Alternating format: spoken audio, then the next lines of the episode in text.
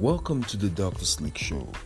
This is Dr. Sleek, and I am on air once again to discuss some of the happenings that have been going around all this while. Yeah, we have witnessed a lot of um, a lot of stuffs that have gone on, and it's not been very, very, very, very pleasant. You know, it's not been uh, pleasing eyes as regards the protests and all the uprisings and the things that have gone on in the city of Lagos and in Nigeria as a whole. But then there are stuffs that I would love to share with us. There are stuffs that I would love us to understand, especially young people.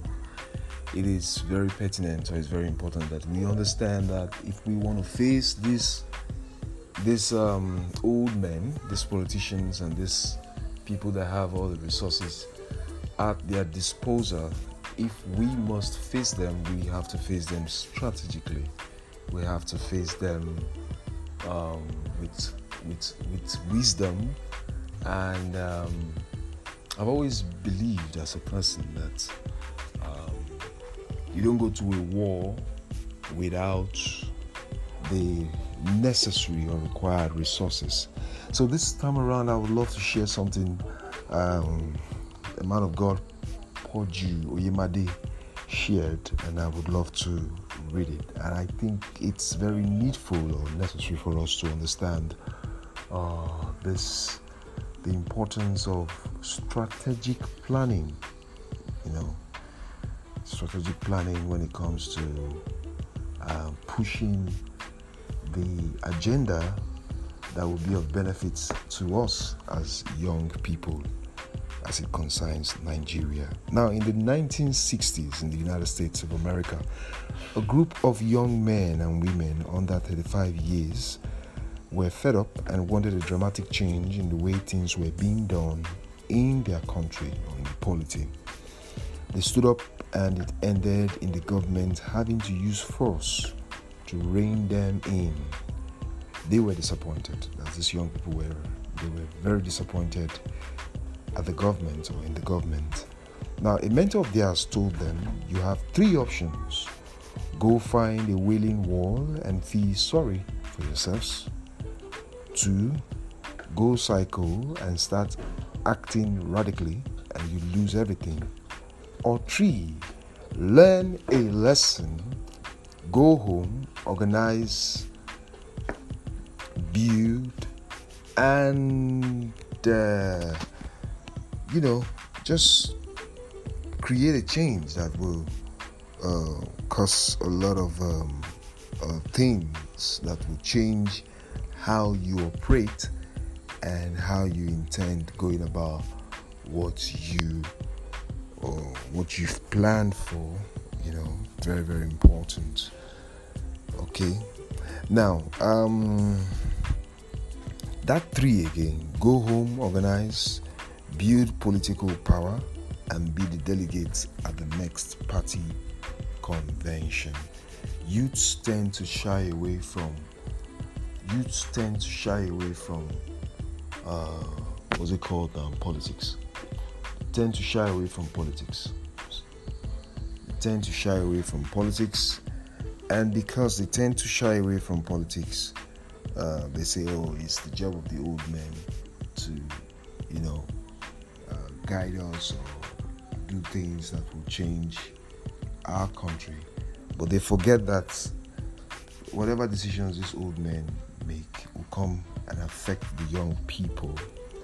You get it.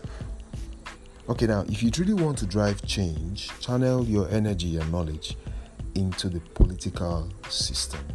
Elections have consequences and it affects people's lives.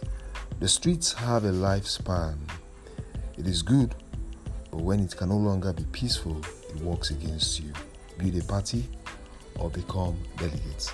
Now, if you look at what has happened the past few weeks, the whole protest, you know, the whole protest were just hijacked by hoodlums and touts and what have you, because they don't key into the vision that these peaceful protesters key. What they've keyed into, these thugs and hoodlums, they don't key into it. For them, it's what they want to eat at the moment that it's their concern or their preoccupation. So you have a situation where they don't buy your idea and uh, they don't see to it, and they want what will benefit them at the moment. And many of them were, you know, lured or paid, and they hijacked the whole beautiful thing, and the whole thing turned sour. And the government had to come in and use their state might. Now, energy for change must be channeled through the political process. One big step is to become delegates who elect the candidates within a party structure. This is one of the most influential positions in the process, which is accessible and easy to reach today. Now, the street peaceful protest is over, but the opportunity for change within the legal framework is now wide open.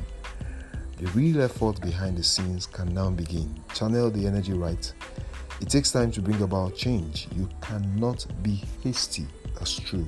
Change change has nothing to do with hastiness. If you're hasty, then you're not seeking for change. What you're seeking for is you're seeking for a personal agenda which in the long run might boomerang. And some of you who's, who we saw on the streets should be senators and members of the House in the next three to seven years where you have the power to effect your objectives. This is simply but nothing but the truth. And the truth they say is very bitter. Young people must embrace politics. Young people must go into politics. We can't continue to complain about our country. We can't continue to nag. We can't continue to say, oh, when will it be better? Nigeria becoming better starts from now, starts now. You know, many of us don't even understand.